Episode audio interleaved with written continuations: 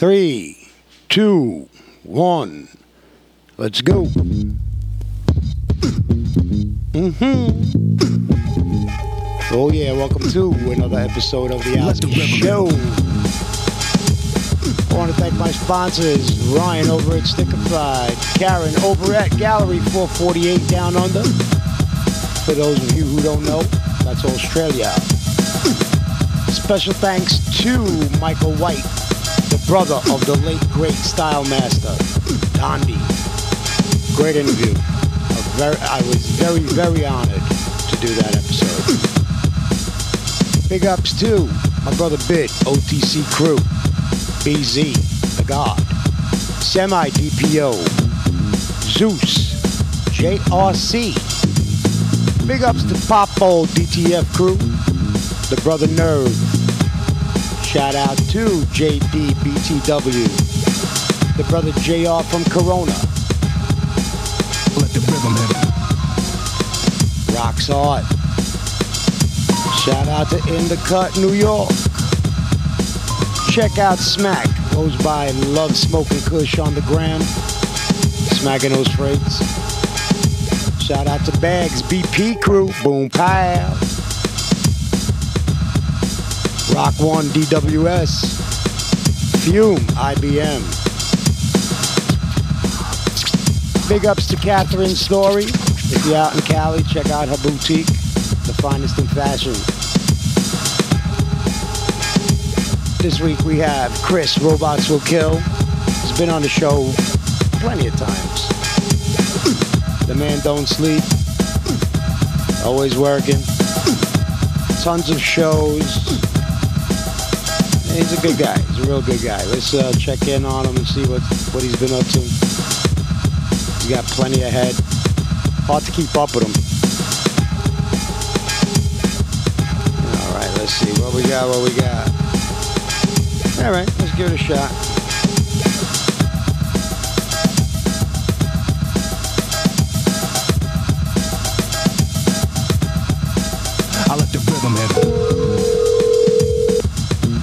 Hello. What's up there, Big Chris? Hey, what up, sir? Eh, same old shit, different day. So always, Hey. always, always a mystery. Believe me, I know. Always a mystery. Do you ever sleep? I was, No. like, I was actually going to call you earlier, and then I wound up knocking out. I was like, oh shit. And then, I- uh, you know, you know how that goes. Yeah, I, I mean, I slept slept a little bit, I guess, this morning. Uh, last night I had to go to um, headed over to Brooklyn, check out uh, the Biting Back event. Um, for uh, it was an animal charity that um, it was it was nice. I had a piece in it, you know, so I wanted to go and support. But uh, I got in, you know, I got a little sleep. Yeah, sleep, sleep. It's uh, it's like going to the bank. Sometimes you don't have enough. That's, well, that's very true. Yeah. no, the more you make, the more you spend, the more bills you have, and the more bills you still owe on. It's, it's you know part of life, I guess. Yeah, it's all Nothing hand wrong. in hand. Yeah, nothing wrong with that. Nothing wrong. And by, and, and by hand, by, by hand to hand, I mean our hand to their hand to pay everything off. Yeah, well, yeah, absolutely. I mean, how, how do you think a banker feels that they get to touch all that money in the in the safe, and you know, Oh, it's not yeah. even theirs? If I had that job, I'd be definitely uh, incarcerated. well, it, it reminds me of an episode of Married with Children when uh, when Al gets Al goes to pick up Steve, um, the neighbor, and he's working, and they get into the uh, the vault, and they they wind up getting locked in, and it, it's just it's just funny. It's the truth. It's like you, you get to see all that money, and you never get to to do anything with it. You just have to go home with your uh, your wage. Yeah, yeah, pretty much with your fucking finger up your ass. You know, it's it, that that show was funny. It was very very hilarious. And you know, oh yeah. um, that's that's sort of life, I guess. I mean, Well, What, yeah, what, what can you actually what can you actually do? You gotta you got you know. I tell my kids all the time, enjoy school because once you're done in school, you know it's the real world, and Yeah, you know the true. real the real world don't give a fuck if you got money or not. They you know they just want to bleed you dry, It, it's very true. and that's that. say I say it all the time. I say just just enjoy it while you can because it's going to end one day. yeah, yeah. I mean, my my father said it best. He goes, "Well, now you got to start paying the bills." Yeah. And you know, sure enough, it, you know, it was a lot easier back in the days, but now today it's like uh, the prices of everything are just so overinflated. You know, I wonder sometimes. You know, I'm driving and I look at some of these stores and I'm like, how the hell do these people stay in business? You know, then at one point you would say, all right, they probably got a online store as well, but Mhm. you know, you you really can't depend on that. It's like, you know, you're, you're paying you're paying your uh, your, your your monthly uh, rent, you know, as a store owner. You know, if you have overhead, of course, that's another expense. And then, you know, as you drive by, like especially where I live, you know, it's kind of quiet over here, and uh, you wonder the parking lots aren't full. Uh, Yeah. You know, not even the mall. You know, I mean, you go to the mall out in Queens Center, you know, that thing's loaded 24 7, seven days a week, all year round. Over here, it's like you go in, you'll, you'll see maybe 30 people in, in, in the store, and, you know, to them, that's busy. I'm not used to that. But, um, Yeah, no, it's true. I mean, you know, it's I see. You, you see it. It's kind of like I don't know. It's actually I saw an article the other day that said something along the lines of like uh, um, millennials were trying to kill the mall, mhm, but like Generation X is kind of keeping them alive.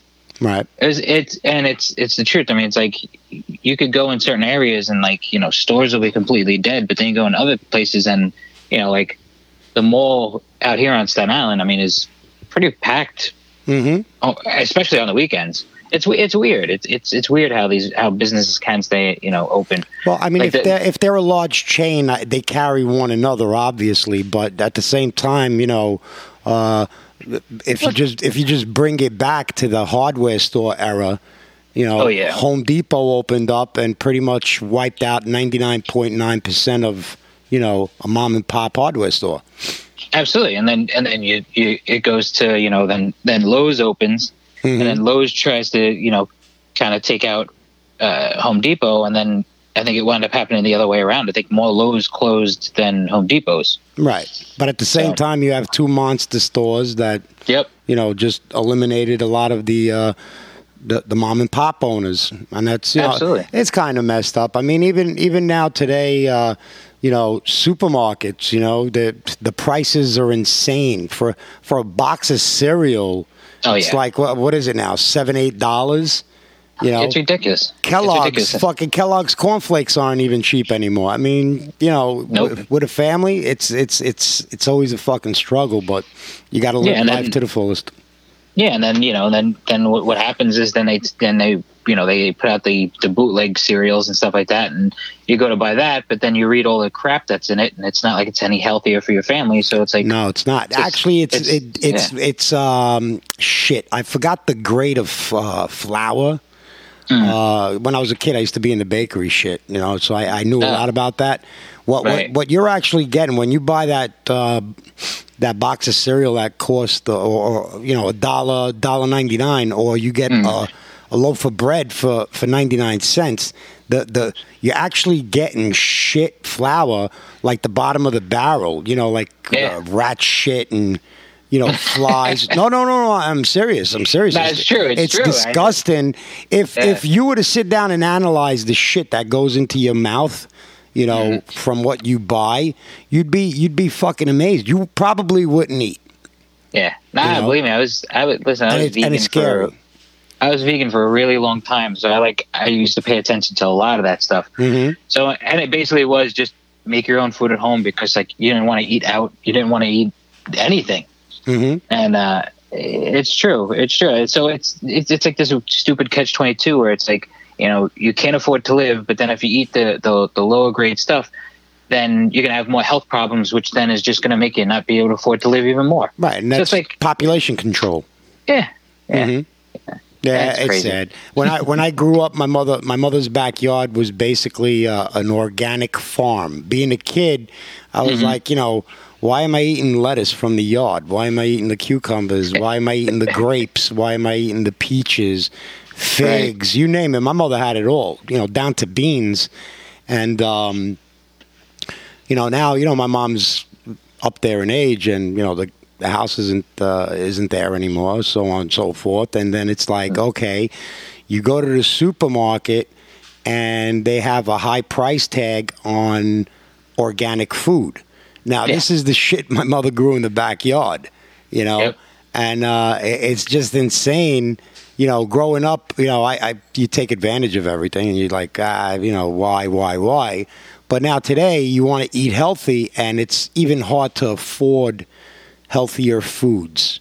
Yeah, You know? absolutely true. And Yeah. uh, that that's a sad part because you know what? Everybody eventually is going to get sick from it, and you know, God only knows the conspiracies that go on between the pharmaceutical companies, the food chain industries, and all that other shit. Now, Oh, yeah. thank God, art and graffiti isn't uh, in that category, or else we'd all be dead. I don't know about that. I've seen a lot of stuff that looks like it's mass produced and not healthy. Well, yeah, the mass production. Yeah, I'm talking about the individual. I'm talking about Chris Robots Will Kill. You know, that's that's what I'm talking about. I mean, Yeah. you know, it's not like you're eating your fucking paint or your brushes or you know your oil paints or whatever it is that you're Yeah. using, but. You know, yeah, thank God we do have this, and you know you've been busy. You've been busy. I've seen you all Oh, over the Instagram, uh, Facebook. Uh, you know, and it's like the la- from the last interview to the one before that, so on so forth. It's you're always busy, and you know, I, I I credit you for that. You, you're you're a nonstop fucking machine. Tell me tell me the, the, the, the future. What do you got in the future? Because I'm sure everybody that follows you knows what you've been. You know where you've been, what you've been up to, and all of that. Yeah. well, I got um, May 16th at 2 and 2 Galleries, uh, 2 and 2 Arts Gallery in Manhattan. I have a solo show coming up. Um, that's I'm looking forward to that because the the last one I did with them last year in March went really well. Mhm. Um, you know, and I've been working on a lot of work for that. Um, had a bunch of little like kind of other side small shows, um, you know, group shows like the Biting Back event last night. I did a piece for them. Mhm. I did I did a piece for uh, Sampler in Brooklyn for the Moniker uh, Art Fair that was um, this weekend actually. Mhm. Um, just trying to think what else. Uh, I'm working on stuff for the Five Points Festival coming up. Five Points. when when, uh, when is that coming up? that's uh, June June first and second. hmm Where they holding Yeah, it? that's it's going to be over in Brooklyn again. It's the was it the Brooklyn Expo Center, I think it's called. Um, Ah, by the water. check- Uh, yeah, like over in uh, like Greenpoint. Yeah, kinda- North uh, North Seventh or some shit like that. I, I've Yeah. passed it. Yeah, Yep, yep, over there. Yeah, Mm-hmm. pretty packed that Um, place. There was actually a flea market going on when I passed by one weekend, and uh, yeah, it was packed. Yeah, I mean, they, I've I've done other events there, and it's always got a nice draw. It's got a nice amount Mhm. of people, um, and the Five Points is always fun. You know, it's a lot of a lot of people in like the um, the custom toy industry, and a lot of you know sh- you know like artists, indie artists, street artists. hmm You know, and then they then they throw in like you know food trucks and live painting and stuff like that. And the live painting should be fun. It's always a good Right. good time. hmm Um, so yeah, it's at the uh, that's over at the um, uh, Expo Center. Um, then what else do I got coming up? Uh, then you know the yearly, uh, the annually um, uh, show at My Place of Heart. We'll be doing that. Um, then I also have a I have a show coming up at the four. I think it's called. I don't know how to say the word. I think it's Forge Gallery. F O F O A R G E. Yeah, I, Gallery. I, I would say that. Yeah, Yeah, uh, yeah. I'm not too smart. Al. I don't know if you know that. I, I, I, think, I think you're pretty fucking intelligent, to be honest with you. Nah, I, paint pictures for a living. I, I, I don't do words. You know, it, it's amazing. I just love what you do. It's like you know, you grab you grab a piece of you know paper, uh, a newspaper, a magazine paper. You, you you draw your character on it, and it's like fire. You know, reinventing the wheel on your basic everyday items, which to me has got to be fabulous. You know that you have such a, a large following, and and yeah, I, I'm assuming you're you're doing well with you know your online store and and whatnot. Uh, Well, I mean, it, it's it's funny. I you know, I, I I grew up in a you know a working mentality family. You know, my you know my Mhm. father pretty much my father pretty much put in my head. You know. Uh, you know, work. You know, have a job. You know, even though I do the art on the side, make sure I have a nine to five, so you know the family's taken care of. mhm. So I'm sure, like, if I wanted to, you know, quit that and just do the art full time, I, I'm sure I can make it work out. But Mhm. I don't know. It just it's just not my mindset. So I just kind of just work as much as I can, and you know, do whatever I can. You know, that- that's that's a good thing. That is, that's a good Yeah. thing. I mean, how many how many how many how many horror stories are there of people struggling? You know, just doing the art. You know, fortunately, you you're doing good. You know, which is great. But uh, yeah, I understand what you what what you're doing. You know, I understand where you're coming from. And uh, your father was a smart man. My father told me the same thing. It's like go to Yeah. work. That's it. You know, and yeah, uh, it's a that's all I different. do.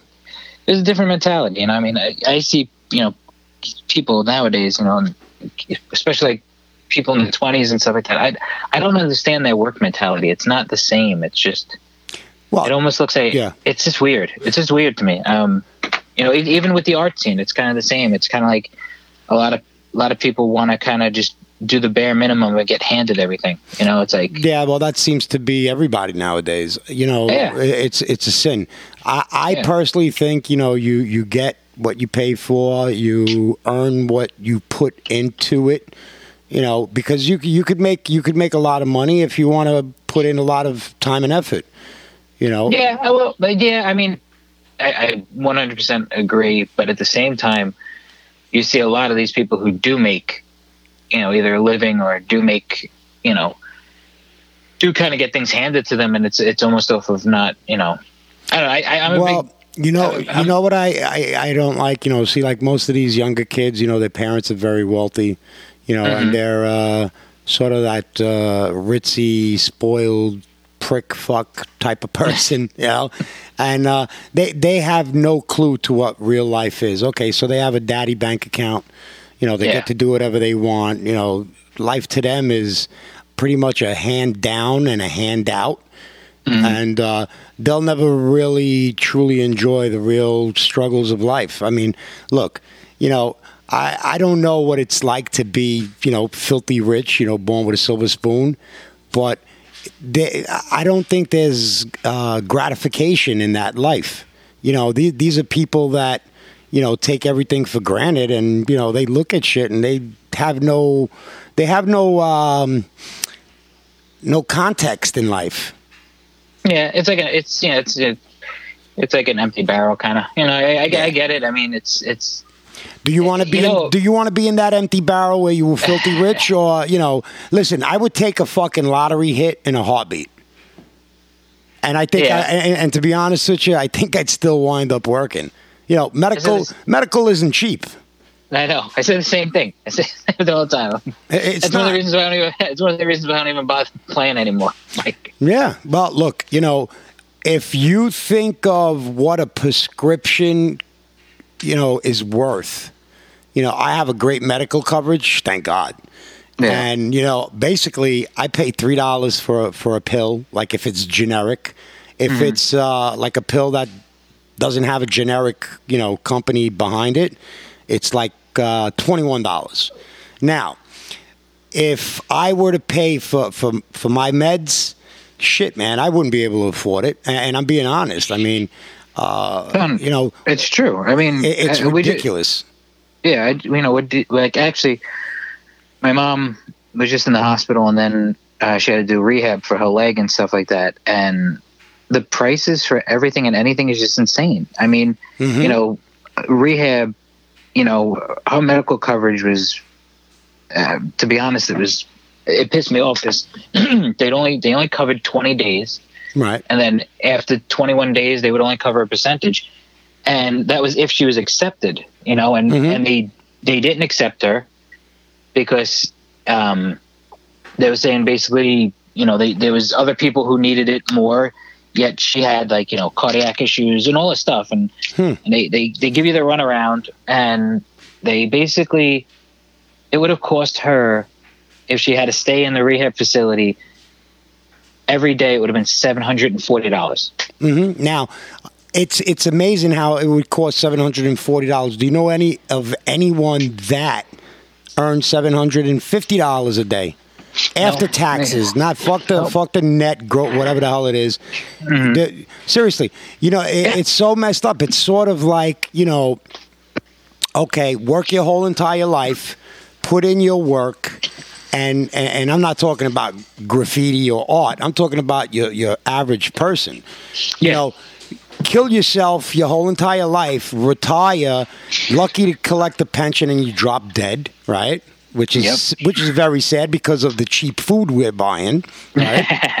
and then once they drain your funds from your, you know, insurance, they don't want nothing to do with you because they know you can't afford that seven hundred and fifty dollars, and and that and that's probably a lucky number for your mother, not not not for her personally, but seven hundred and fifty dollars. Can you imagine a person in the hospital uh, with no insurance uh, ha- that has to pay out of pocket, being in the hospital for for a month and and having like.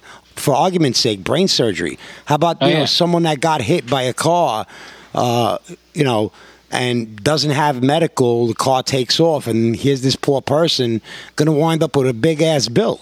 You know, life isn't sure. fair. They should take care of us. You know, that's the way I feel. it's true. I mean, you know, it's it's it's crazy how it all works, and you know, like, my, you know, like for example, like my father worked his whole life, works his whole life, you know, winds up getting this crazy like cancer, doesn't get to enjoy retirement, doesn't get to enjoy, you know, you know his his retirement home in Florida. He didn't get to enjoy life at all. So like I'm sitting here thinking to myself, I'm like, what the hell am I doing? You know, and Mhm. and it, it it's just getting to me it's getting like kind of more more and more relevant and just you know like it's funny like you you know mentioned about mentioned about like making money or you know making money in art and everything like that i'm getting to the point where it's like you know I, I would love to make the money off the art because i would like to just really enjoy my life you know and and I, I would love to be able to, you know, quit tomorrow, but I know that I wouldn't because I'm stuck with that same mindset that my father taught me. Mm-hmm. Even though it kind of, even though it backfired on him, you know, it's like, Yeah, but you know what? Thank thank God he had a job. You know, Oh, yeah. I- and I'm I- sure he would. I listen. We we got into that once before. You know, when your father was sick, and Yeah. you know, from what I learned from you, you know, and you know, pictures that I've seen of your dad, i he must have been a great person. I'm sure he was a great person. Look at look at what you became. You know, you're a great guy yourself. And, and the sad thing is, is okay, life is short, and I say that all the time. You Yeah. know, I think regardless, and it's sad to say, you know, I, I wish your your father hadn't passed away, but I at the same that. but at the same time, your father's probably looking down at you right now, and and and probably is very proud of you. You know, yeah, I, appreciate it. and I, you know, sometimes you know, faith is is a big word in in many many ways, and you just got to believe in something. You know, but uh, you turned out to be a great guy. How, how many times have we had? You know, interviews. How many phone conversation, text messages? You know, here and there, we touch base. Uh, I, I actually feel like you're more of a friend than an interview. So, Yeah, I appreciate that. I, I think the same thing. I it's funny. It's like eh, I've always kind of I don't know. It's like with meet, meeting people over the years. I mean, there's so many people that I've talked to or you know become friends with that you you don't you don't realize that you know it's actually the connection is deeper until like you know that one day where something does kind of like go south or whatever and, Mhm. and like you know if if you know like for example like you know when my father did pass you know I, I heard from a lot of people and it was a lot of people that I wasn't kind of you know kind of assuming I wouldn't hear from, but it was just people that I was like, even though hearing from them still was like nice, you know, it's like, Yeah. and you realize that there is deeper connections than you know just this art stuff, and Mhm. you know, uh, you know, That that that is so and- that is so true. You know, um, I, everybody goes through things in life, and sometimes I say to myself, you know, when I'm going through something and certain people reach out,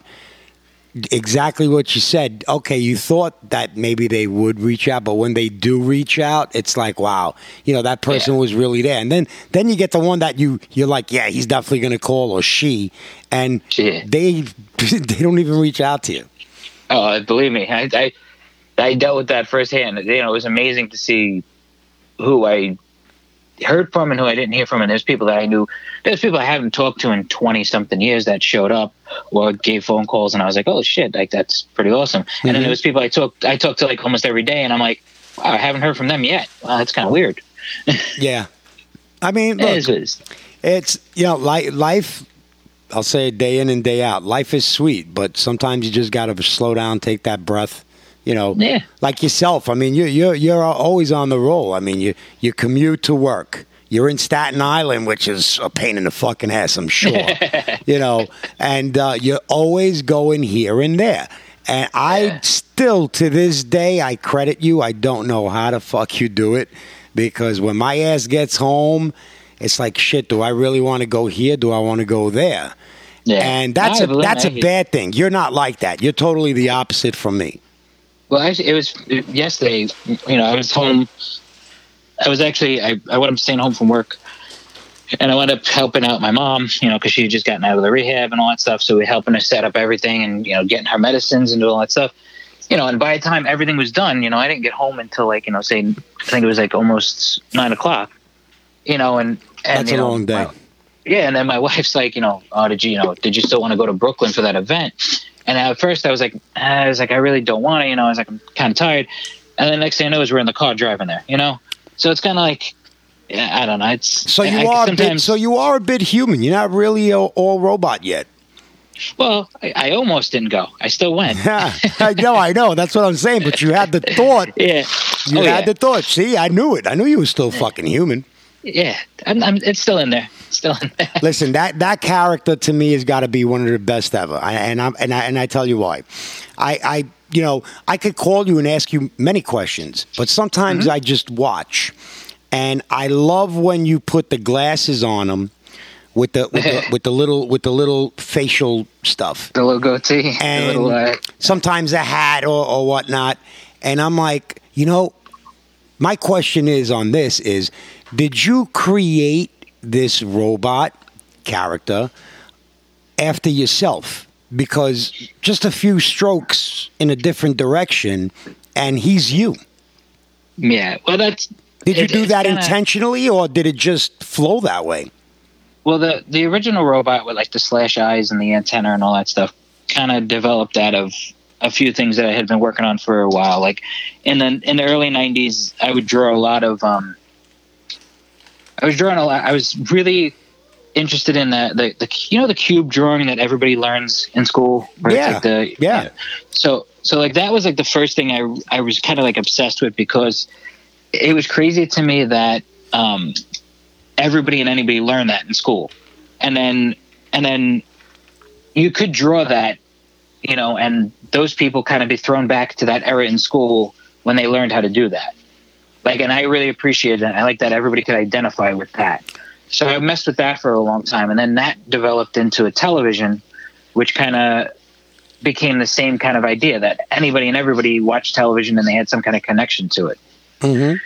So then from there, it then turned into this square headed, kind of simpled robot that was almost the same kind of thing, where it's people would recognize and would kind of associate with it and kind of, you know, had some kind of connection to either a robot or something from their childhood, or still even the television, you know, feeling, uh, or the cube that they drew.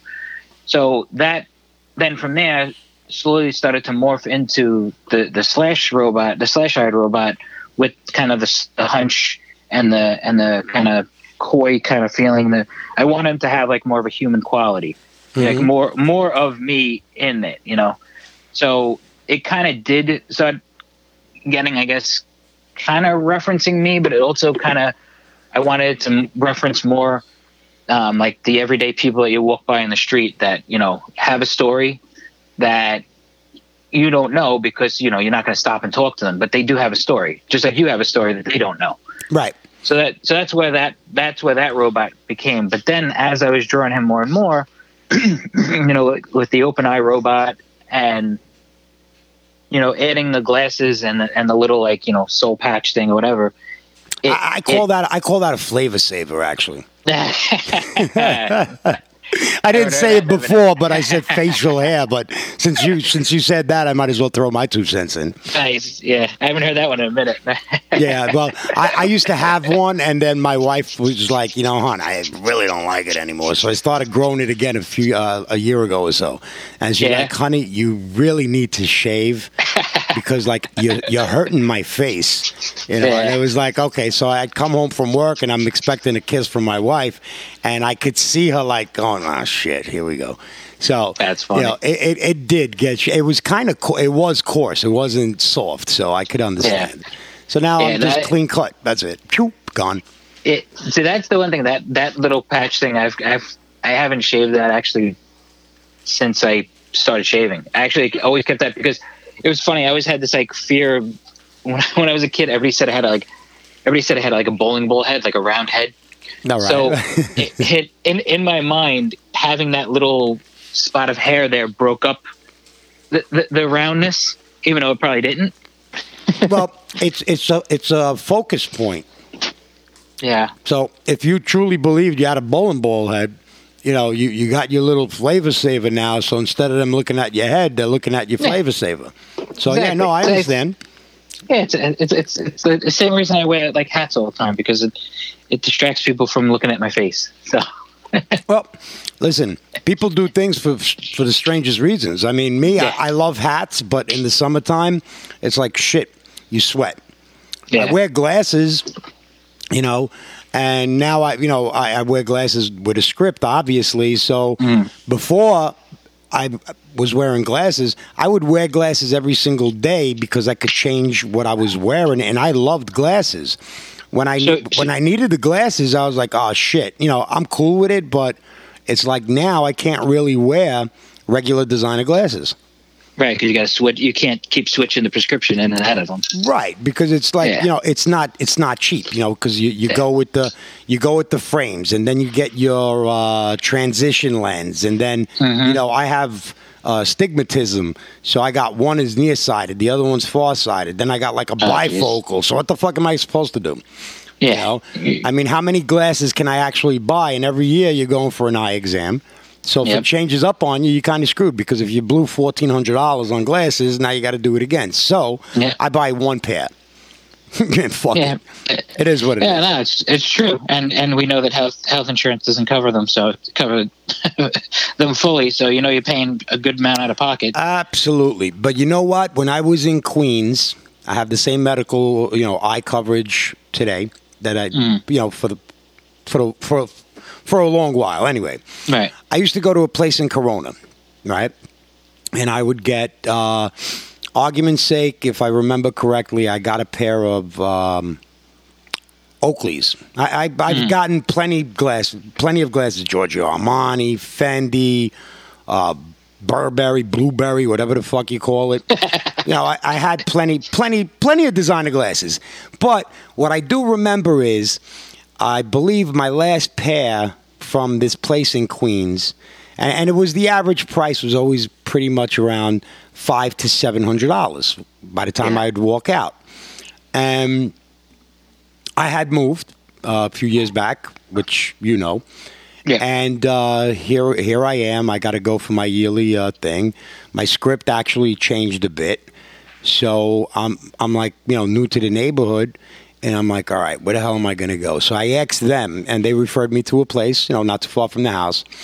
I go there, all right, and I get a pair of Harley Davidson glasses that look identical to the Oakley that I had the prior year.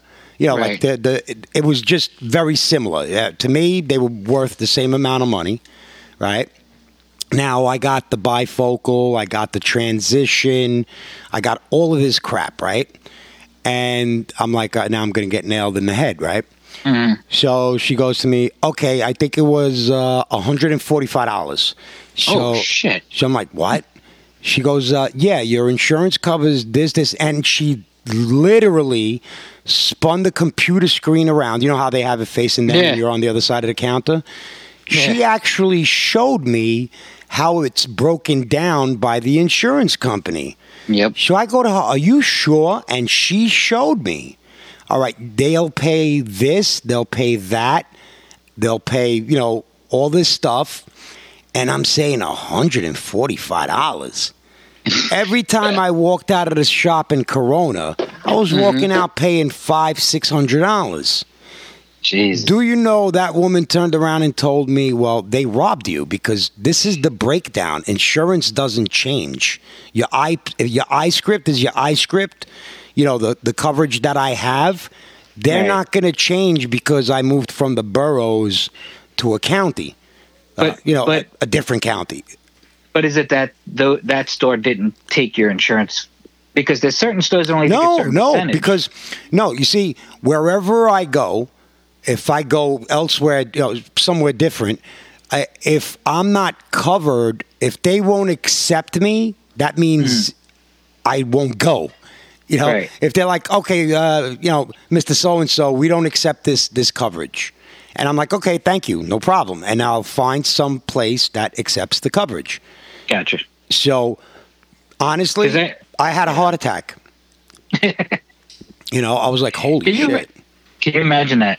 Just just them jacking up prices just so they can. I mean, it's just it's crazy. Yeah, and and you think they don't do that with other shit? Although you know, Yeah. period. Like Yeah. seriously, Well, that's true. if you could give pills away, right, to the hmm. unfortunate, and then the people that are fortunate to have a job are getting screwed. You know, you know how much money is is is flying all over the place in the in these places. oh yeah, it's it's, crazy. But the woman said I it straight I- up and out. She was like, "Well, they they've been robbing you," and Well, I, I- was like, "Holy shit!"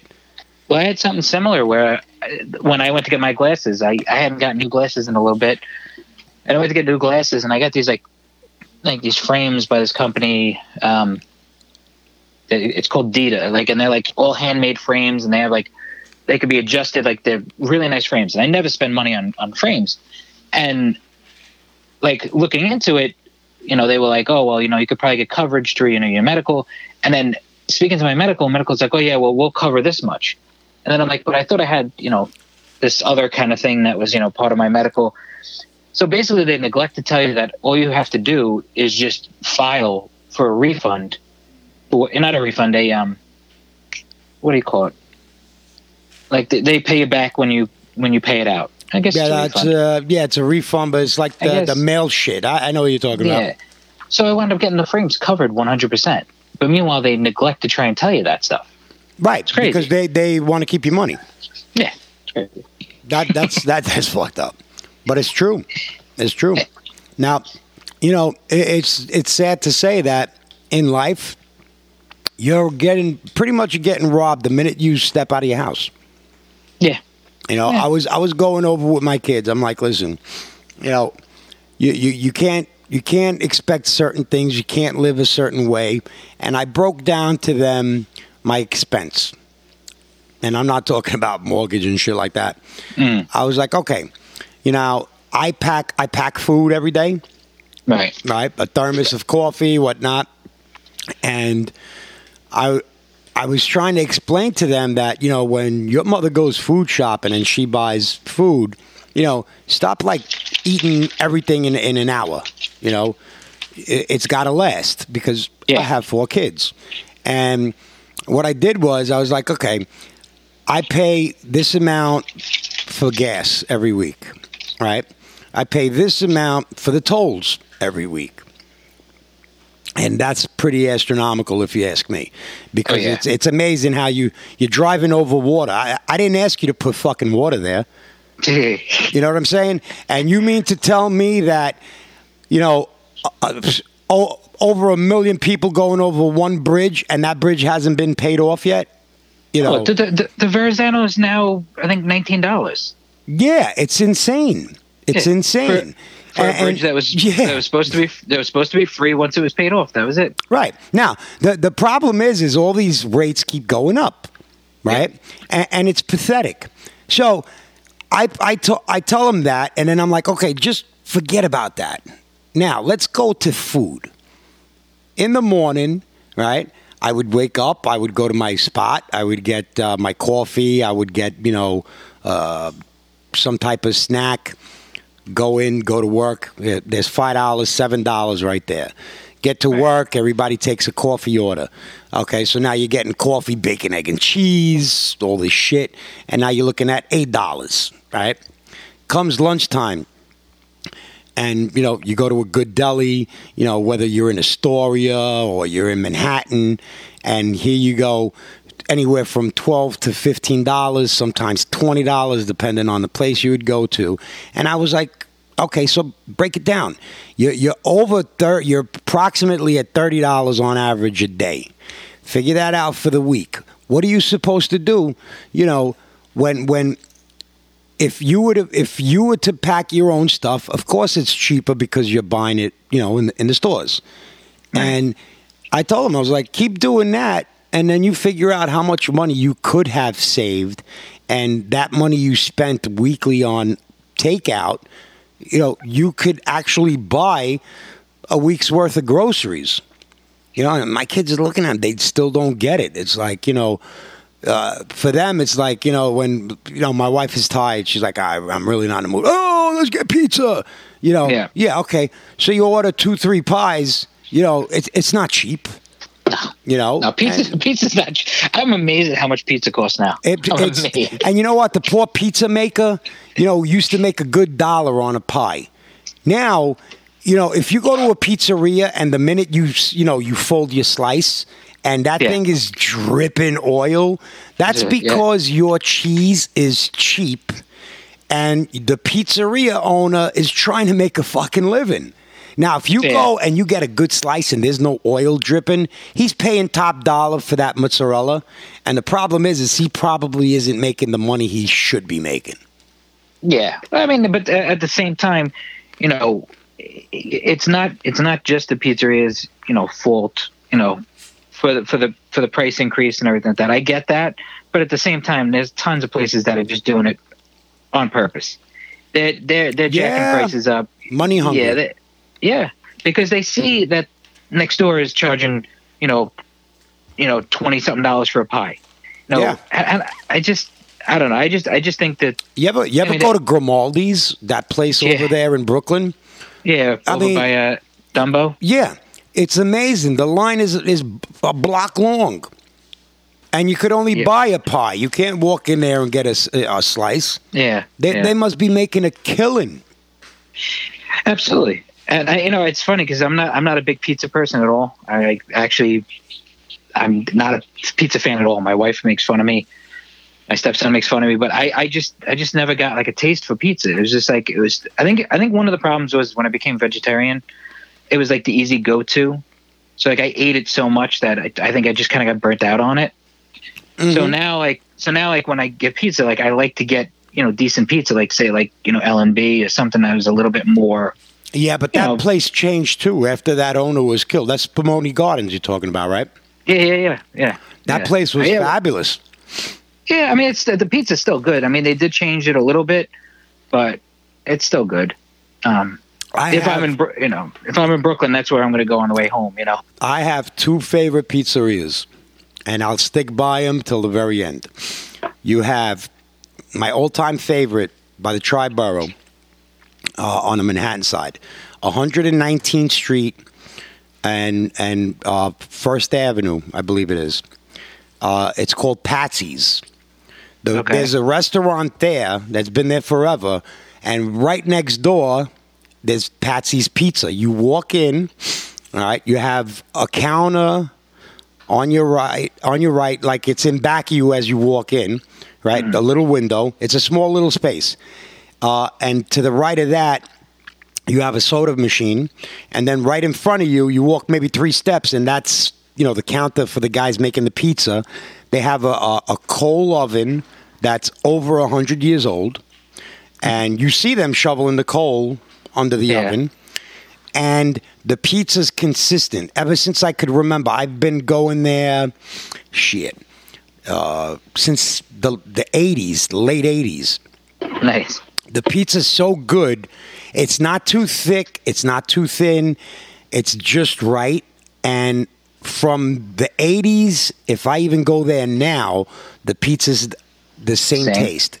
It's got that black burn on the bottom. It's Yeah, fabulous. rich- yeah. It is so good that I used to buy four pies, right, to bring them home cold, and everybody would just hang out in front of the house, and we would eat it. You know, a couple of friends, you know, my family. It was great. And Stuff like that's awesome. you got to try that. It's Patsy's Pizza. Now, there's another Patsy's that's pretty famous in Brooklyn, but I don't think it's the same owner. Yeah.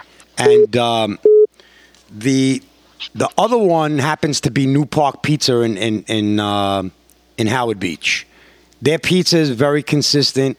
Their Sicilians are fabulous. Now, I like Sicilians because you know you get more for your money, so to speak, because it's nice, Yeah. fat, gooey, and stuff. Their, Yeah. their pizza's pretty good. Where I moved now, the the pizza sucks here. Oh yeah, well, You know, it- I can it imagine sucks. it's it, it's you know, and, and it's funny because like people talk about like the water and stuff like that. It is it, it's the truth. Mm-hmm. No, it it's is. The truth. It's, It it's- is. The water, the water makes the difference. Yeah, between from bagels to pizza, any of it, anything that needs water to make the dough, it makes a difference. I mean, I you know Mm-hmm. I've, I've been to places in Florida where you know they ship the water in and all this stuff. Uh, It's definitely it definitely is the truth. It's funny, you know, it's funny like like those old school pizzerias like that. That that's that's what I grew up on. Like, and a lot of people, you know, like it's it's funny like talking to certain people and they had no clue about you know what a- real like old school pizzeria was. You know, just like just like you described, counter, soda machine, you know, oven. That's about it. And it was years ago. Um, ECB from Germany. He was he he was coming over to paint, and me and Venge were talking, and Venge is like, "Oh, you know, you know, why don't you come with us to you know meet up meet up at um at ECB's favorite Italian restaurant?" And I'm like, oh, "All right, you know, sounds good." So he tells me where it's at, and I'm thinking about the place. I'm like, I know this place. I think it was like over by Bay Ridge, hmm and and I, I walk up the front. I look and I go, "It's a pizzeria." I'm like, "This isn't an Italian restaurant." And I walk in and I'm like, I'm like, I'm like, this isn't. And then you know they explained to me that like you know, um, you know, apparently like over there, they didn't really have like New York pizza. hmm Like it was it was different. Like you know they had Yeah. like, you know they thought about having like you know, um, chains and stuff like that, but not having like an authentic you know New York pizzeria. And like that just kind of blew my mind. Like this is something like we grew up with and that we go to all the time, and like just other places they don't know it. No, Which is that's, that's that's that's true. See, like I when when I went to Italy, I expected pizza to be like the pizza here. Now Mm. you talk to any Italian in Italy, and they're like, "Yeah, you know, America ruined pizza." Yeah, And, uh, Yeah. I went. I they make their pizza on uh, on a rectangular pan, like a Sicilian, so to speak, Yeah. and they cut it. Um, they cut it like if you were to cut in like four cuts, and then normally in America on a Sicilian they'll do the four cuts and then they'll do one straight down the middle. So now they Right. got eight pieces. In Italy, it's four cuts and that's it. And the way they eat it is they fold they fold the pizza end to end from what I saw where I was. But it's uh, very it's very very thin. The, Yeah. it's not overloaded with sauce nor cheese and it has a sprinkle of basil, parsley, whatever it may be, and the pizza is delicious. Yeah. So I kind of understand why they say America ruined pizza, but at the same time, over here, the the pizzerias are they are great pizzerias. But if you were to eat an, an authentic Italian slice, you would be amazed at the difference of what it actually is. Yeah, I I actually I grew up. A friend of mine, his father was from. He was off the boat, you know, and he was a you know a contractor, and they built their house. And when they built their house, he built a brick oven in the basement. Oh, And- that's the best. Yeah, and he would make pizza, and that's exactly how the pizza was. It was it was super thin, not a lot of cheese, not a lot of sauce, more like more like um like not spices, but more like you know like seasoning, I guess. Yeah. that like made it like you know stand out, like more fresh, you know, ingredients. And after eating that, I think that was like. Uh, like that pizza, nothing beat it. I was like, this is just insane. So anytime he was making pizza, like I'd like run down to the house and be like, all right, I'll take a pie you know, for Yeah. myself. hmm Yeah, absolutely. Absolutely. My, my, my aunt in Boston, may she rest in peace, she was such a fabulous cook. And um, every summer, you know, when I was a kid, we would go we would go up there uh, to Boston. And um, that's why I'm a Red Sox fan. I'm sure everyone really? knows by now. Yeah.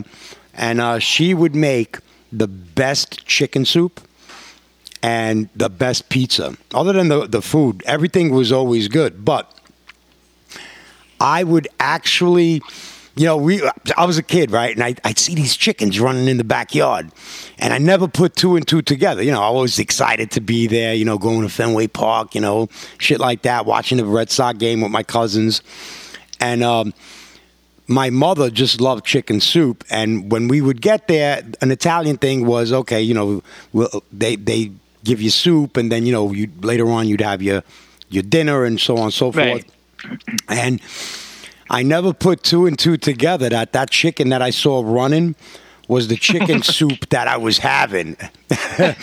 and I was like, oh my God. When I, when I found out, it was like sort of like a void. I didn't want chicken soup anymore, but Yeah. my mother made a great chicken soup as well.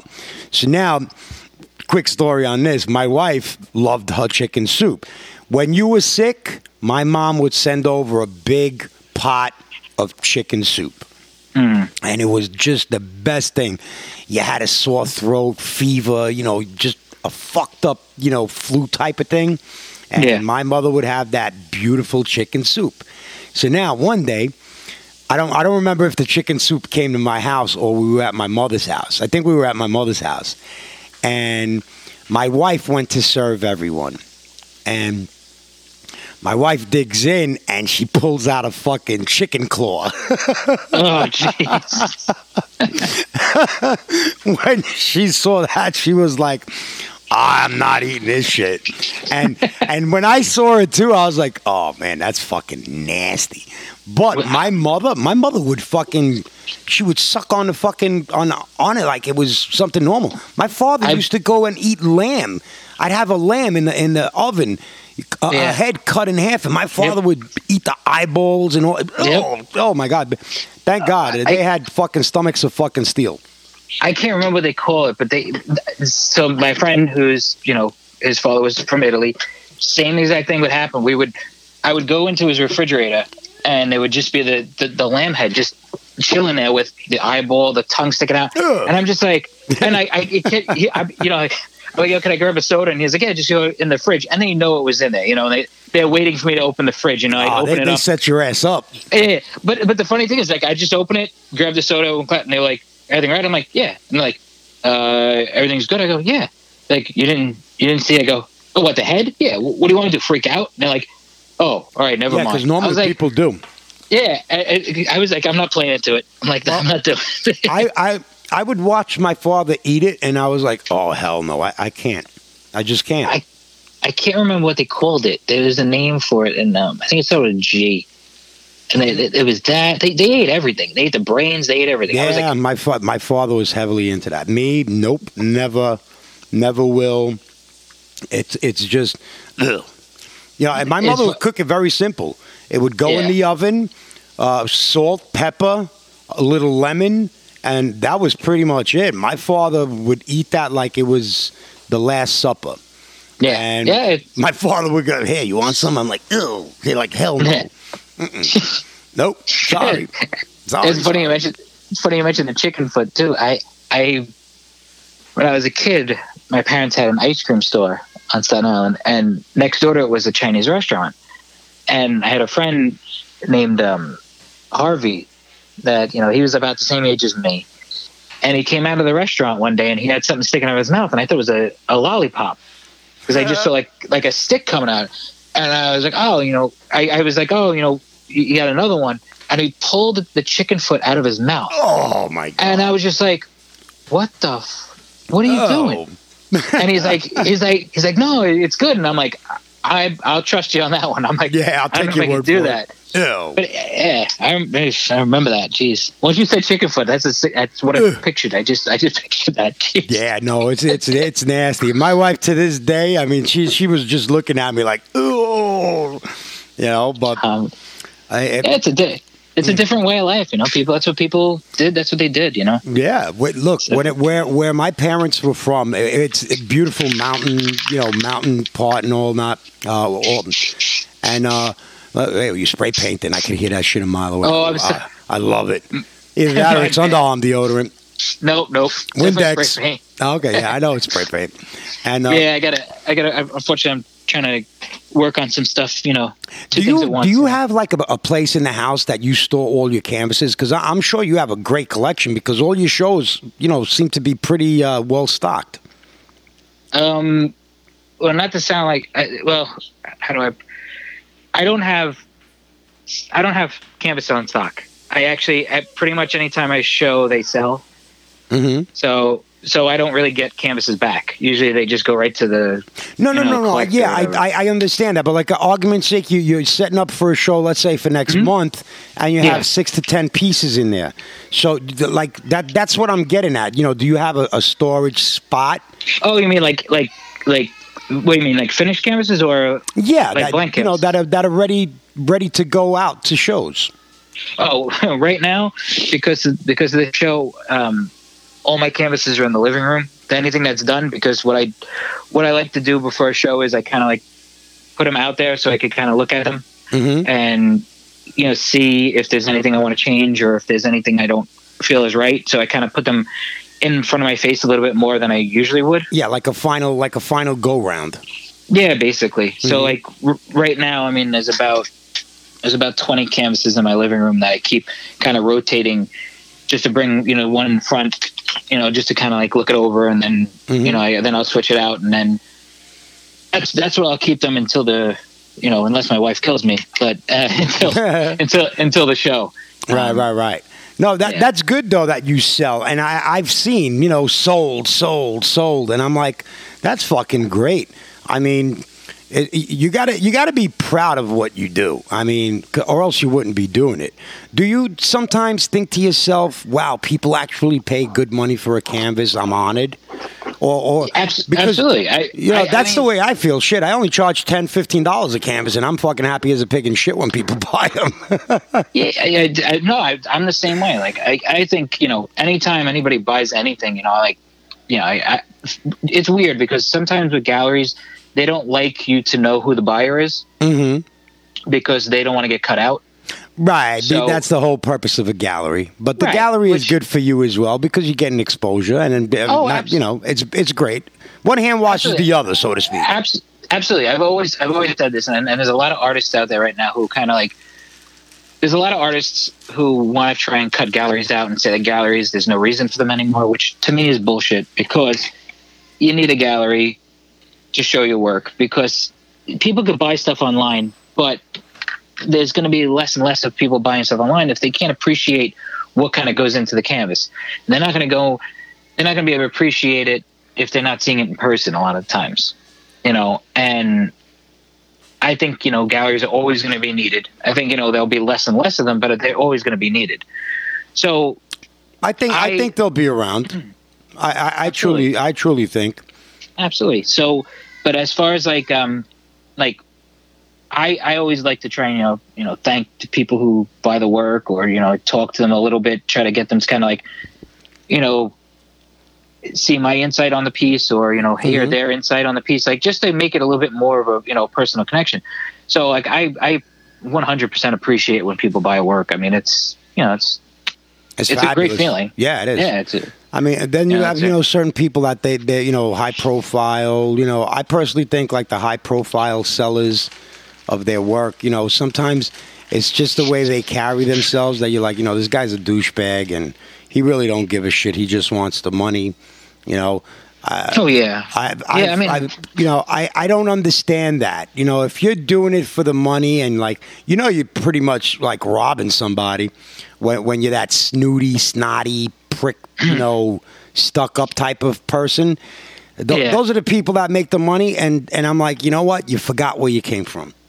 Oh yeah, I mean, it amazes me when like you'll be at like an event or something like that, and somebody won't sign a book or something. I don't, I never understood that. That to me, my friend, is bullshit. If if Yeah. I went to a show and someone I you know, if I had a book, a black book or whatever, you know, I, I stopped doing that sort of shit. But I, I've had a situation where, you know, they they were like, mm, nah, nah, I'll pass. And I'm like, you know what? You'll never get my support. You know, Yeah. I'm saying this to myself. I'm like, and you know what? You're pretty much gonna kill yourself right now if that's the way you're gonna be. You know, people charging for you to sign your name in a black book. Are you kidding me? You Yeah, know, okay, if you make the money, okay. I mean, if that's what the event is, fine, I understand. But if you just browsing, mingling, you know, in a gallery and hanging out with the boys and shit, and you see somebody like, yo, you mind signing my, my book? And they're like, mm, or they ask for money. Oh my God. I, I think I would be like, you know what, go fuck yourself. Yeah, stuff like that never made sense to me at all. I mean, it's like, listen, if if somebody's buying a drawing, that's a different story. Like if you're doing like a specific piece for them, and you know they're buying a piece from you, I get that. But if if it is like somebody's like looking for you just to you know hit their book, and they they like they like kind of you know give you the uh well you know bullshit story. It just I don't know. It just I don't know. It just like you said, it, they're not doing it for the right reasons. I mean, you know, because I mean, not for Mm-mm. nothing. It's not like it's not like you, you know, if somebody's catching a tag on the street, they're not charging somebody to look at it. You know, Right.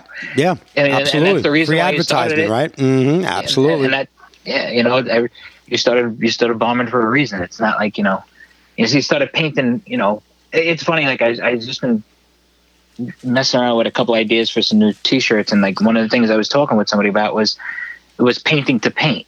You know, like w- growing up when I was, you know, learning how to paint and and you know, you know, doing abandoned spots and all this stuff, we painted because we wanted to, and you know, we painted because it was some kind of fulfillment that we were getting out of it. Now, a lot of people don't feel like they do that. They just paint so they can sell something.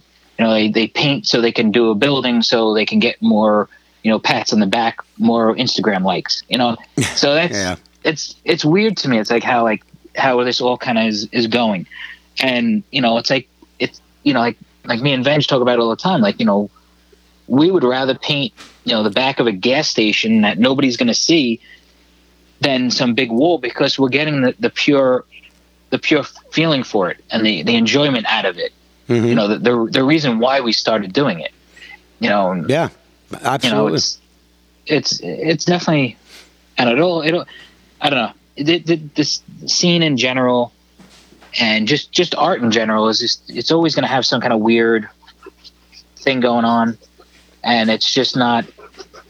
I don't know. It's it's just almost like you got to change with it, Mhm. because if you don't, if you don't, you're going to just become, you know, you're just going to become, you know, uh, forgotten about right. and, and that and then that's you know that's a whole nother thing that's like you know too many people worry about that you know and it's like it's just like get back to the art form get back to the reason why we did it why we were painting why why you you know you you you know you went to other boroughs to take pictures of other people's work because you appreciated it Mhm. and you were inspired and why you were inspired by it Right. not because not because you were gonna you know sell a canvas like you were saying you know or or pay somebody to charge somebody to hit their book like i don't know hmm I know. I, I understand. See, like my, me myself. I mean, you know, a lot of people would say, like, you know, why are you under, uh, you know, why are you undercutting your work?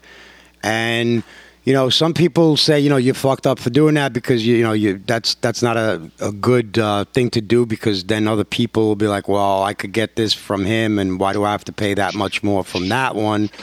But my excuse and my reasoning towards that is, I never did graffiti to make money.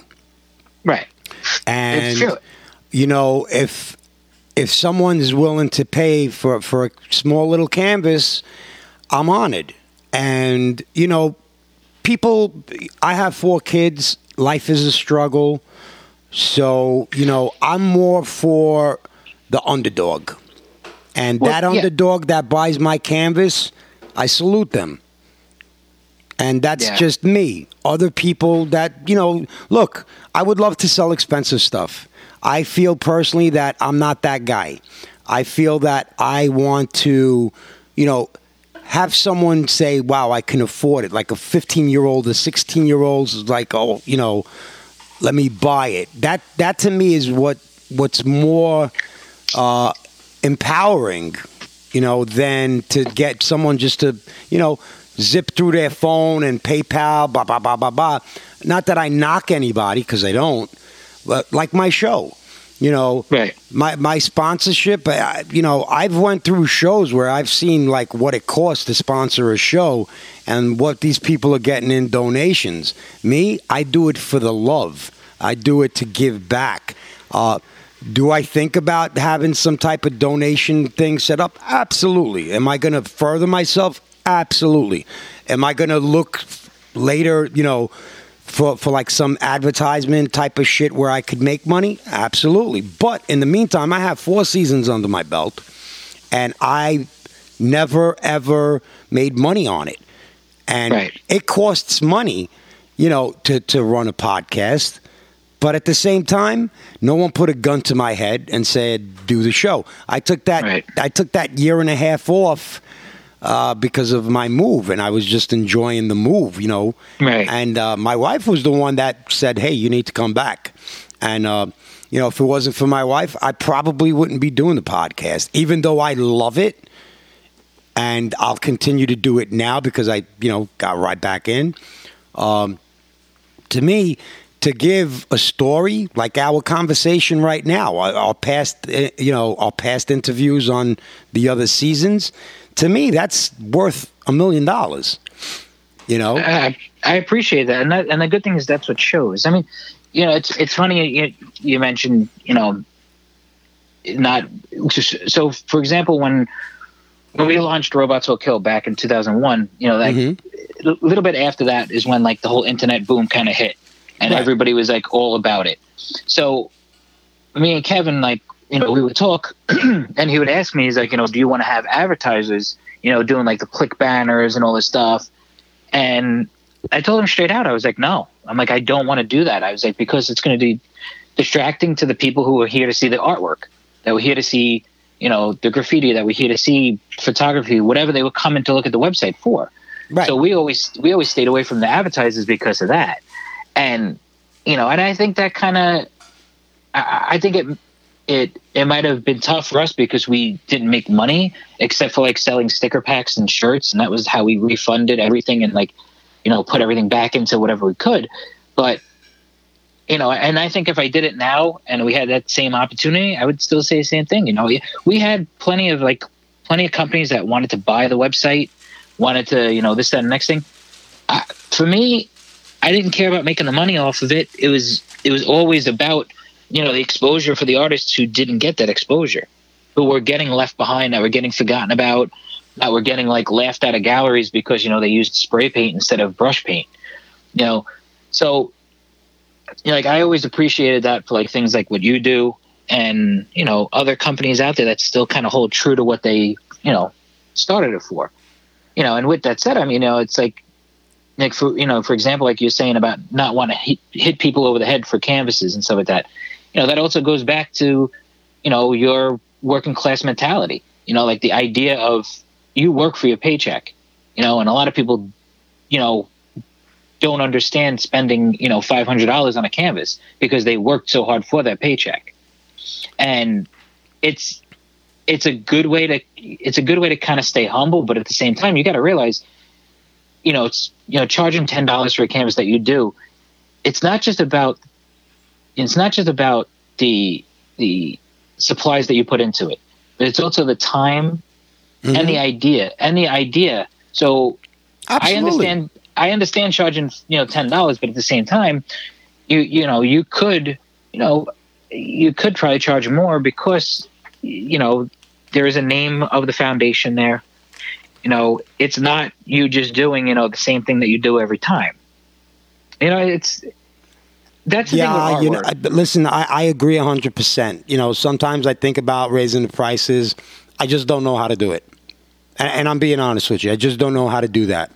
Well, Um, and that's and that's that's one big issue that I think is in the art world that that you know whether it's graffiti, uh, um, street art, photography, whatever. That's one big issue I think that has always happened in the art world that has never been explained to artists. There's never been like a really good way to be like you know. For example, I know this artist who's never done a mural, and he's reaching out to me and asking how do they price for a mural. And uh, you know, it's a great it's a great question. You know, it is. It's a million dollar question. yeah, because you know you have to. There's so much to take into consideration. You know, for example, like if you charge, you you charge you know five hundred dollars for a, a twelve by twelve canvas. hmm So that's a foot by a foot. So if now then you're trying to factor that into a mural, you know you can't. You know if, if it's a you know twenty foot mural, can you still use that that you know um price sheet, math. so to speak. yeah, that yeah, that price sheet, that math of you know five hundred dollars for a twelve by twelve square. You know, it's like Right. and, uh, Do you base off of that? That's the that's the question. I look Right. like I said, you you you you do certain things um, if you're out there like uh, you are out there and I could only imagine. I mean, you know, you really put the heart into it. You're putting the time into it, the travel, the thought, the supply. Uh, not really for you, I say, and I, I may be right, I may be wrong.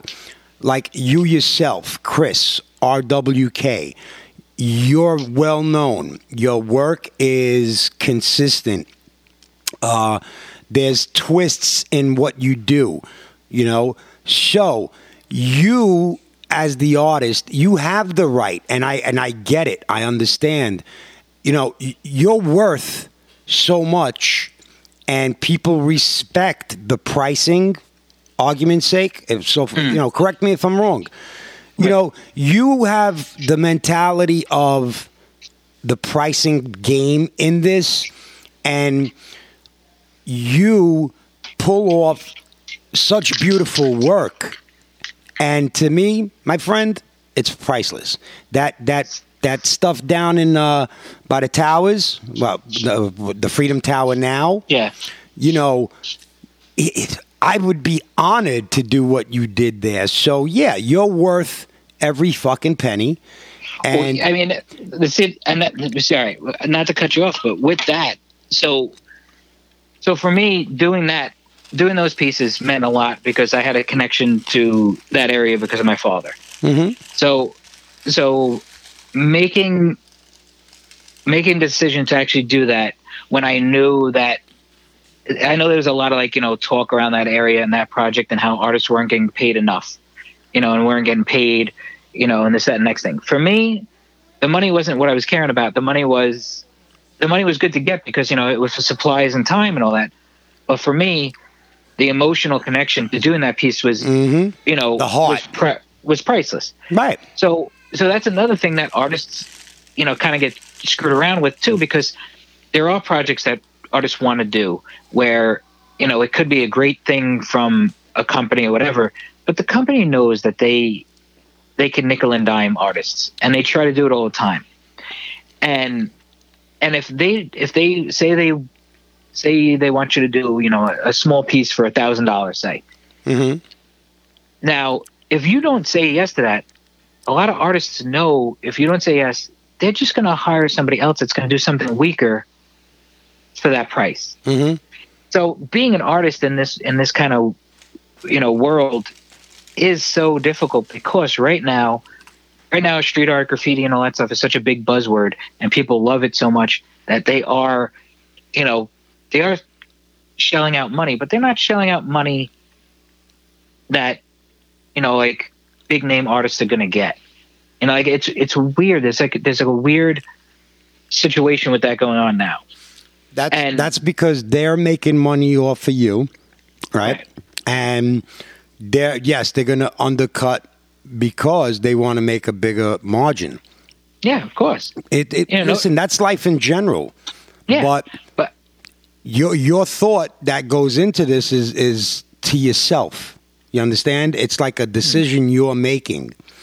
So go ahead because it's very interesting what you're saying. You know, for that thousand dollars, you know, someone's gonna say no, Right. whatever. Right. So uh, you know, being an artist, I mean, you get kind of you kind of there's a fear in saying no because you know that somebody else is going to take the job for that price, even if Mhm. it's like you know, even if it's you know some kid straight out of college, and then you also have a fear of being passed up, you know, and and and that, that see, it's it's it's a the art world, even the graffiti world, is is is strange because most people started doing these things because they wanted to, you know, they wanted they wanted a an outlet, but they also Mhm. wanted an ex- they also wanted an acceptance, you know, All right, right, and then and certain exposure as well. right? And and that exposure is you know is is a form of acceptance in in ways because even if you know you paint to paint, you're still you're still trying to satisfy yourself. So there's some kind of level of satisfaction that you want to come out of artwork. hmm And then it kind of gets deeper in the fact of, you know, when you finally show somebody, you want somebody to have a reaction to it. So there's always going to be a weird thing of of acceptance and outlet for artists. And money does come along with that because you know, people wind up getting an ego and you know, if if I could get this much for it, then I can get that much for it. And it gets this like weird weird game of trying to push to get more and more money. Hmm it you know it's it, it, for example like if you know if you're a doctor you know you kind of get uh, not a doctor. If you're a train conductor you're getting a certain wage. And you're going to get a wage on your performance. In the art world it's kind of the same thing I- if you know how, what i mean how, like- how so though? I mean, you know, a, a train conductor gets certain amount of money per hour, and basically he's just being paid to move the train. Okay, all right. So maybe the training conductor is not a good example because it's more of a union wage rate kind of job. hmm Think of it something as like a A doctor, I think, would be better because a doctor's Yeah. performing certain Right. miracles, and believe it or not, that one doctor could make you live or make you die. Right. and the price that they put out there me personally listen a doctor deserves his money but they're still robbing you oh, absolutely, absolutely. You know, or it's even like you know, but but think of it this way, like you know, it's- so if they do better at their job, they're going to get a a, a a higher a higher rate right Right. that's that's just- that's what you're saying i i get it Yeah. that's like if you hire a contractor to do your driveway right. Uh, one contractor will say, "Okay, I'll do it for this price." The other guy will do it for that price. You you go. You uh, I don't know. My wife looks up uh, reviews, Hmm. and you know that's how my wife determines who's going to do the work. And it's basically if you're good at your trade and you really want your you know house to look you know good. You're going to pay that extra price. Now, the Right. poor guy that's really good, charging less, if he doesn't have great reviews, he's going to get passed by. It's it sucks because that's exactly what the art industry is. yeah, It's the same It- it- thing. Yeah, and that's and that's and that's basically what happened with like Instagram and social media because you have you had galleries and stuff like that that were just giving people shows because of how many followers they had, how many likes they had, which Right. is crazy. Mhm. You know, it, you know, there's no guarantee that the artwork's good. You know, but they see what they see what's out there. You know, it, it's I don't know the the art world. I mean, I love it and I hate it at the same time. You know, it's but it's You know, I, I agree. And you know what I compare it to? Mm. Okay. When we were kids, uh, you know, you could buy a you could buy a 57 or 68, 69 Volkswagen for, Mm. you know, the punch buggies. yeah, Three, four hundred dollars. Right? Yeah. And, and I'm gonna go up in scale. Uh, you could buy a 67 GTO uh, in bad condition or fairly good condition, you know, for maybe 10, 12,000, right? right. Now, Barrett Jackson comes along. Right? this fucking, this guy, I, I, I hate the, the bastard. You know, you watch that show, right? Once this guy Yep. took on all these auctions and all these beautiful cars, you know, something that you growing up knew at a certain point in your life you'd be able to afford it is now crushed Yep. because now even your cheapest car, so to speak, not that I'm putting down a, a punch buggy, but you're paying 15, 20, 30,000 depending on the, the year of the of the the punch buggy now, right? Yep. That 1967 GTO just went from you know, middle class guy affording to get one anywhere from seventy to one hundred and fifty thousand dollars for a GTO. Yep. And believe me, I've seen it, and it's insane. It really is insane. And Right, but you know, but the way but the way around that is you have to buy, you know, a scrapper and build it yourself. Yeah, absolutely. But you know what the problem is? Those scrappers now are going for big bucks. Yeah, That that's Oh, that's it's- what I was going to get at. Yeah, it's you know, true. it's fucked up. It, it really is. and seeing how much a what do you call it, like a like a um, like a 32 coupe body goes for because of how few you know few are out there. It's incredible. That, you know, just just Yeah. just a just just a metal shell of that body alone can grab ten to twelve thousand dollars. Yep. and absolutely. It's, and it's and it's nothing. hmm So it's yeah, true. I mean, basically, it- it's it- just because it's got a stamp that that you know what it is. It's fucked And it- up. And it's true. It's the same thing with the art world because you have you have there's even there's even artists out there who get paid not to paint.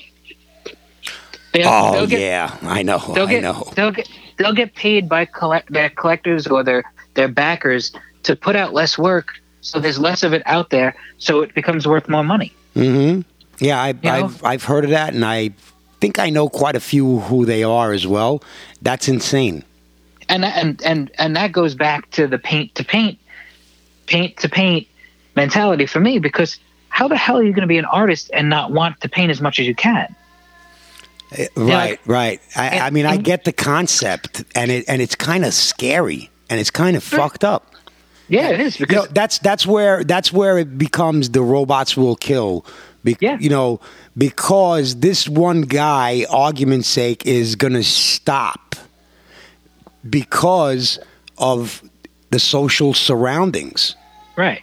And and it's like how you you bring your robot into play where everybody's going to wind up being a robot, the same shit over and over again, a daily fucking routine. And mm-hmm. when you cap an artist, that's like taking a beautiful bird and and, and putting it in a cage. You and it- know? and but that's how it should be. But a lot of these people aren't because it, they're basically built on bullshit. You know, they're built they're built on the fact that you know they saw somebody else doing it, so now they'll do it, and you know build a name for themselves, and then all of a sudden, you know, you got backers or or or galleries telling them, oh, put out less work, and they'll do it. Like, I, if I had if I had that happen to me, you know, I would just be like, no, I'm good. Like, if you can't sell my work, that's your own fault. You know, it's like. Mhm. I, I don't know. It's just that that mentality is crazy. I mean, Uh, it's it's insane. It really is. It, it, the, the the the modern world today in everyday life and in art and any type of way of form, the the controlling is is is there. It's real. You Yeah. know, and it's sad. You know, and the people. Do you call them sellouts when they do that, or do you call them money hungry? I mean, it's I- it's it's a you know an up and down situation. It's a scale that you never know what side you're on. right. And I, I mean, it's uh, like I said. I mean, it's it it brings back the question of you know, are you doing it because you love to create, or are you doing it because you just want to cash in? hmm And it's you know, Shit, I, I don't know why I do it. I do it for the love, I guess. I, I'm not out yeah. there. I would love to be out there. I would love to get more involved in having my stuff in, in galleries. Um, you know, I, I don't know how to go about it. You know, I, I sent two pieces down to Gallery 448, you know, and I was like, hey, if they sell, please keep the money and, you know, use it towards your expenses. I, I was honored. I mean, I, I, I, I love Karen and all. She's great. And Yeah. um, I just, I'd never really been into it like the way you are. That's why I look up to you. I, I, I love what you do. And I would love to do that. I just don't know how. I mean, hey, anybody listening, you know, you want to give me a hand, get me out there? Yeah, hey, I'll do I'll do the canvases, no problem. You know, but like I said, you know, Chris, listen, let's get realistic. You are a different breed. You are you are that robot. You're a fucking you're a machine. You know, I hear you. I hear you sanding in the background. I, you know, you're, you're a nonstop animal, and you're not going to change. I'll tell you that right now. you're not going to change. I, I could see you. I could see you retiring from your job and and just going even harder on your artwork, which is great. Hats off to you. Uh, me, yes, I would love to be like you. You know, every show. You know, having you know my name in, in, in flyers, and I would love to, but I just don't know how. And seriously, uh, it, it's got to be a great feeling. And listen, when, when I when I see you in events where I would I'd be like, holy shit, they they Chris is in there, you know, and you're you're, you're with a listing people, you know. You're with the, the, the headliners, and I- you see- basically are the headliner in my in my eyes. You're you're the headliner, but you've been in shows that I, I was totally amazed.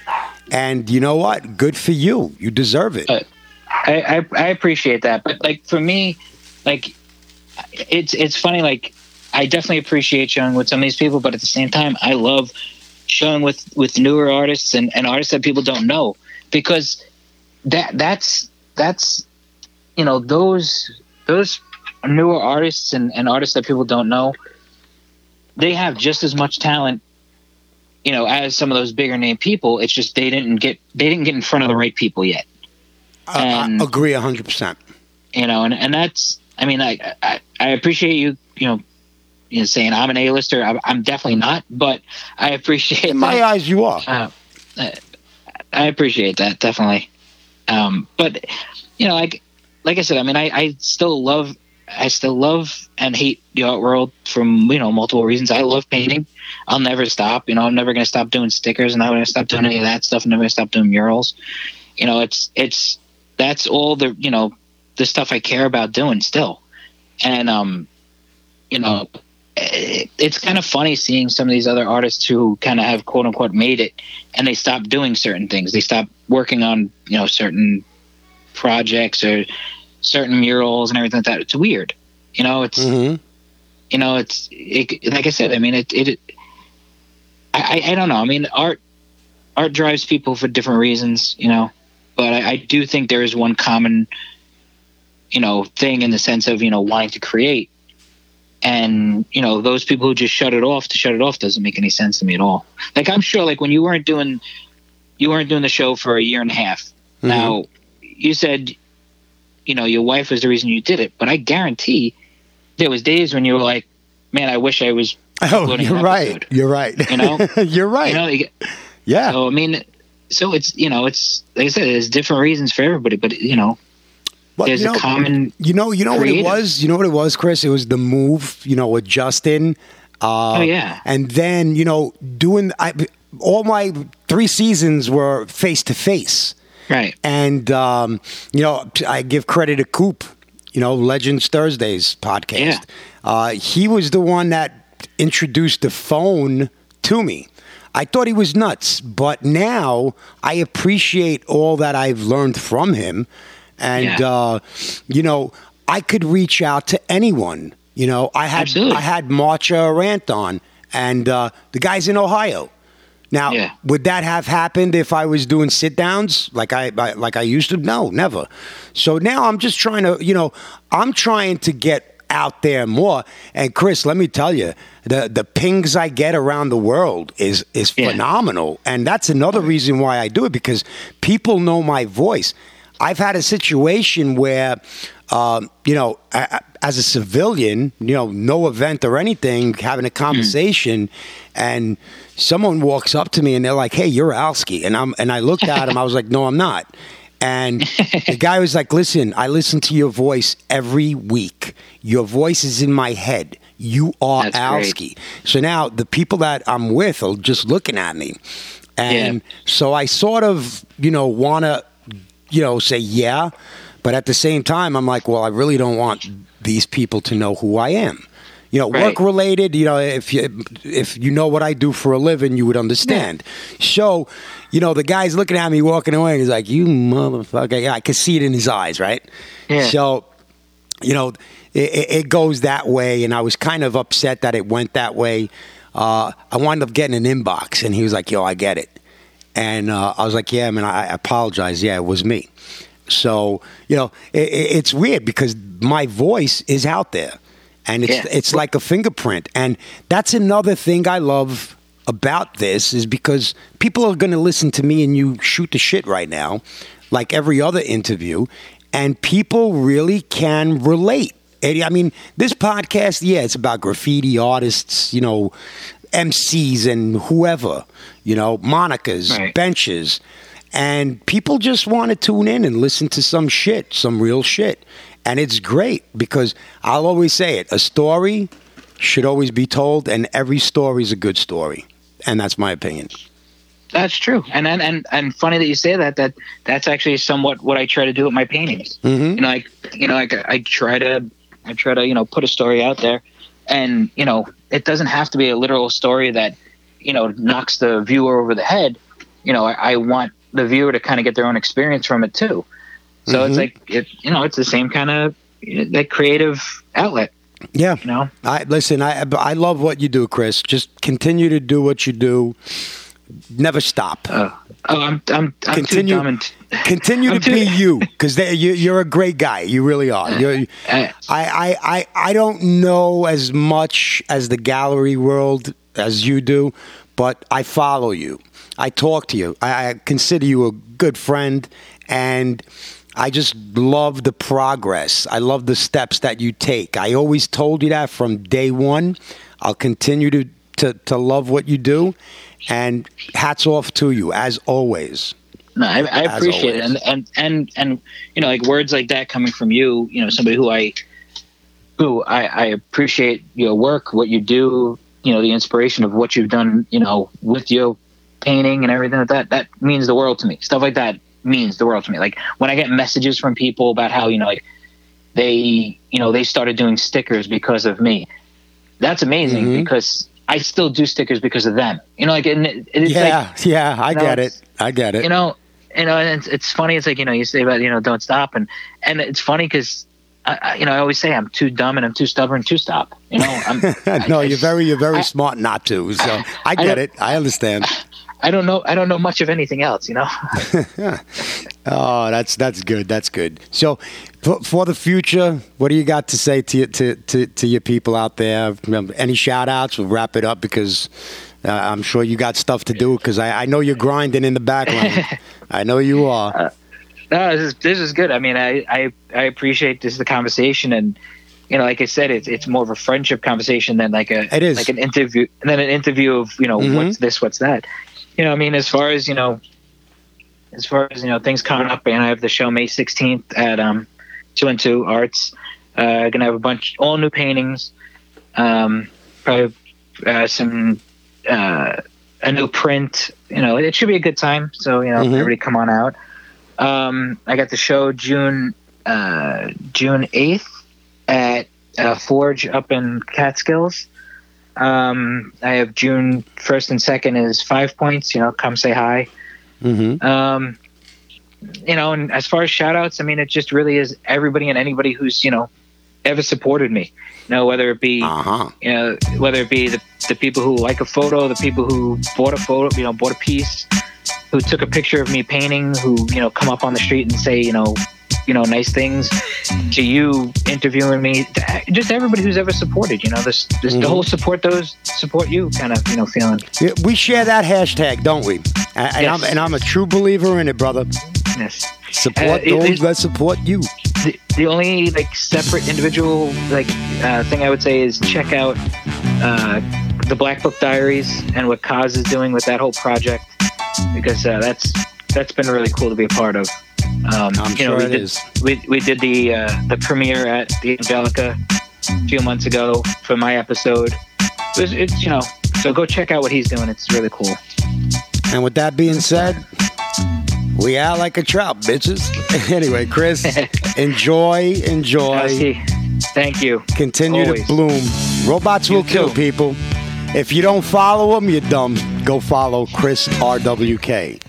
A true brother in the game. God bless you, kid. You too, Alski. Appreciate it. Talk soon. Take Definitely. care. Later, brother. Later. Be sure to subscribe to the Alski Show. I mean, real talk over here, raw and uncut. Uh, like I said, you know, sometimes it's all about the graph. It's all about this. It's all about that. Sometimes the conversation is just worth more. And uh, with Chris, you know, Chris is really a straight shooter, top notch. Visit the site www.outtocrash.com. Be sure to follow Chris over at Chris underscore RWK. and uh, his other page. No, No, no underscore. no underscore. underscore. Oh shit, Just I Chris fucked up. RWK. It- all right, shit happens. Chris RWK. You know that's how I search people anyway. Well, you know what is? I got in there early enough that I was able to not have to have an underscore. Yeah, all righty. We're gonna wrap it up, folks. Chris, I will talk to you later. Definitely, definitely, Alski. Always All great right. to talk with you. Likewise, brother. All right, And we out. later. Good day. Good night.